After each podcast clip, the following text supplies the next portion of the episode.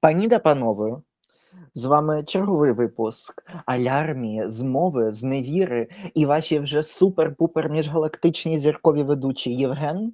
Та Данило, вітаємо всіх. Так, вітаємо всіх-всіх-всіх. І знаєте, якось так, коли хтось є діаспорянином вже, можна так сказати, то хотілося б якось трохи... Ем, інтегруватися з одного боку, з іншого якось привнести чогось у свій рідний дім, у свою рідну країну, чогось того, що не було або що не є настільки типовим. Але, з іншого боку, і є навіть дуже таки типовим. Я, ем, власне, е, хочу поговорити сьогодні про ровери, бо загалом всі майже вміють ним їздити, всі їх знають, на селі їх досить таки багато, в будь-якій області України, але чомусь все одно вони так само, як ну, негативно сприймається українськість все ще, українськомовність, так само чомусь і з роверами в Україні. Їх щось не дуже недооцінюють. І якось так не дуже активно використовують. А от Німеччина є одним з добрих прикладів, як можна зробити це добре і все ж таки змінюватися на краще. Е, Євгене, ти маєш свій ровер у Німеччині? Наразі ще його не маю, але поклявся придбати, бо, по-перше, це економить час. По-друге, просто це економить гроші. В моєму місті тут не дуже популярним є громадський транспорт, але автобусом все ж таки можна доїхати, хоч і нема проїзних квитків. Але натомість через те, що пласка поверхня, то ровер можна дістатися в будь-яку точку дуже швидко і, і без проблем, бо є відповідні доріжки, є знаки, є спеціальні світлофори для роверів, для роверистів. Uh, і це вже зовсім інша ситуація порівнюючи зі Львовом, бо я пригадую на Пасічні, де знаходився мій гуртожиток, uh, і там був такий крутий спуск уздовж, там, уздовж вулиці Очаківської, і там ровером не поїздиш особливо. А тут якраз це можна зробити, ну і плюс, відповідно, урбаністичний ландшафт. Це змінилося дуже сильно.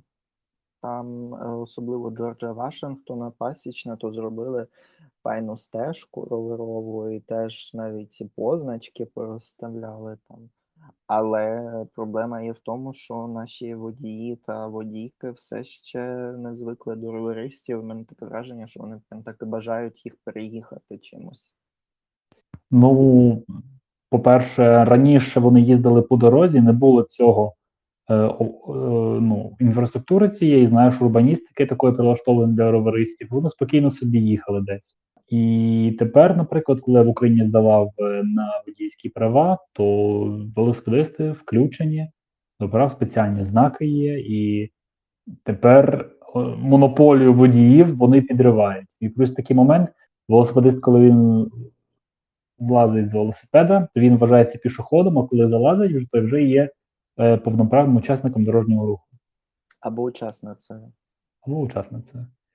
От. Ну, а і дехто може ревнувати, а вже ж в такому стані. Я, наприклад, не дуже любив велосипедистів, бо вони якраз край дороги їдять. І, ну, типу, я ще не дуже впевнено їздив машиною, досі не впевнено їжджу.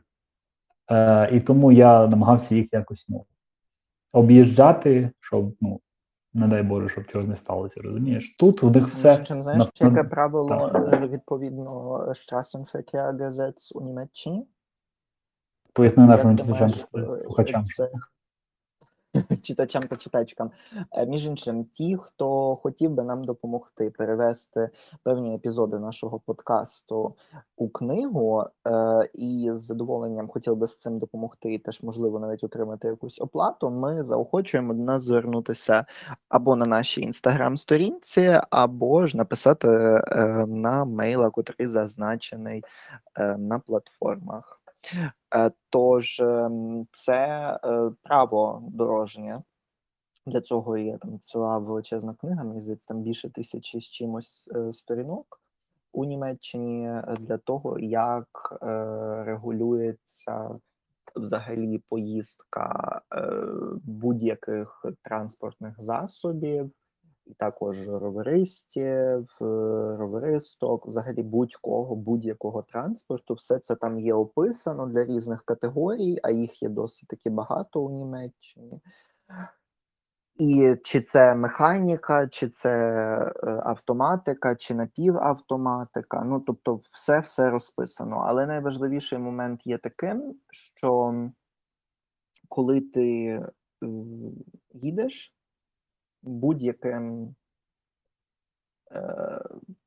будь-яким засобом транспорту, який не є двоколісним, і є вже е, силовим, е, тобто має мотор і може їздити, їхати більше, ніж шістдесят кілометрів на годину, е, мусиш об'їжджати роверистів чи роверисток е, у середині міста, взагалі в місті, е, півтора метри, тобто твій об'їзд мусить бути десь півтора метри від особи, котра рухається роверовим засобом пересування, і е, твій об'їзд е, такої людини, обгін, мусить закінчитися щонайменше з випередженням е, цієї особи. Тобто ти не можеш автівкою заблокувати проїзд. І е, е, другий момент, якщо це поза межами міста, містечка або е, будь-якого населеного пункту, тобто якась звичайна дорога, там, не знаю, в лісі чи ще десь, то об'їзд такої особи, котра рухається ровером, має бути два метри. Угу. Все обраховано. Ну, добре. Ну, це йдеться а. про те, що якщо впаде ровер з людиною, то це якраз та відстань, котра захистить від того, щоб переїхати голову комусь. Ну, відповідно, щоб зреагувати вчасно, бо швидкість реакції може бути всіх. Не менше, ніж п'ятдесят відсотків від... відстань між тобою і іншим засобом транспортним має бути не менше, ніж п'ятдесят відсотків твоєї швидкості. Тобто, якщо ти їдеш п'ятдесят кілометрів на годину, між тобою і іншим транспортом має бути не менше, ніж двадцять п'ять метрів відстані. От, таке правило. Якщо воно є меншим, то потім навіть, якщо щось станеться, то ти навіть нестимеш частину, частину провини. А, ну і відповідно я таку річ помітив, що ровер неодмінно мають з собою люди, які живуть в Німеччині давно, ну переважна більшість, бо дехто там, наприклад, пенсіонери, в них машини є, зокрема, і бабусі, яким там років сімдесят, то вони спокійно можуть себе впевнено почувати за кермом. От, відповідно, ровер є одним з повноцінних транспортних засобів, які використовують німецькі сім'ї, щоб поїхати, наприклад, за місто, кудись на озеро, ну, зокрема, поруч з Берліном є місто Потсдам, де є Хафельзі, неймовірно видовищне місце, дуже довге озеро. Ми з Данилом колись об'їжджали, та й це все озеро ми об'їхали, ну, окей, добре, західну, принаймні, частину його, ми об'їхали з тобою точно. Ну, ми якось їздили. Це загалом дуже круто, це зручно, це дуже здорово, і це теж дуже добре для здоров'я і взагалі підтримки, ну, якогось такого стану активності, бо весь час сидіти в бюрі, або десь в лабораторії, або ще якось, це, це теж відбивається на здоров'я, а це дуже класно, бо це також забирає велику кількість викидів у повітря, тому це теж нас захищає певним чином. Ой, тому я навіть дуже про-про-про за те, щоб більше було стежок, для того, щоб краще вчили водіїв та водійок, і щоб вони дозволяли нормально їздити нашим роверистам. Загалом у Німеччині це, я так дуже коротко, і буду закінчувати загалом цю тему, бо тут на пізніше треба було б лишити ще щось про роверистів і так далі. Загалом це дуже круто, що ми маємо тут зараз у Німеччині цю можливість побачити всю інфраструктуру, яку розбудовують, що вона для нас має вигляд такою класною, але так насправді у сімдесятих-вісімдесятих роках так не було. І навіть у двотисячних. Тобто це рух, котрий почався набагато пізніше, і дуже довго взагалі не могли на це все перейти, якби це все було проблемно. Ем, найкраще з цим поралась тоді Данія, і так насправді те, що зазвичай в Данії відбувається на двадцять-тридцять років раніше, потім пізніше відбувається у Німеччині. Тому ми теж не такі вже і відсталі у цих моментах, як би нам здавалося, але хотілося б якось швидше до цього звикати. Теж це розвантажує рух, просто шалено розвантажує, і загалом теж здоров'я популяції відразу зростає. Ну, типу, не прям так от відразу роверами всі почали їздити, такі всі здорові стали, але в довго, довгостроковій перспективі, а вже ж це знижує вагу людей, ожиріння, це приносить більше здоров'я і так далі. Так що це, це дуже круто, це класно, і ми всіх заохочуємо. Якщо вам подобається цей епізод, то напишіть нам, ми поговоримо про типи роверів і, можливо, навіть як їх обирати, бо я, наприклад, маю кілька, тому теж можу е, дещо порадити, і де їх можна було би і як купувати. От. Чи в тебе є ще питання, Євгене? О, на рахунок здоров'я нації, то я би сказав, що це частина культури, коли люди за собою дбають. І все ж таки я по собі помічаю, що обмін речовин сповільнюється.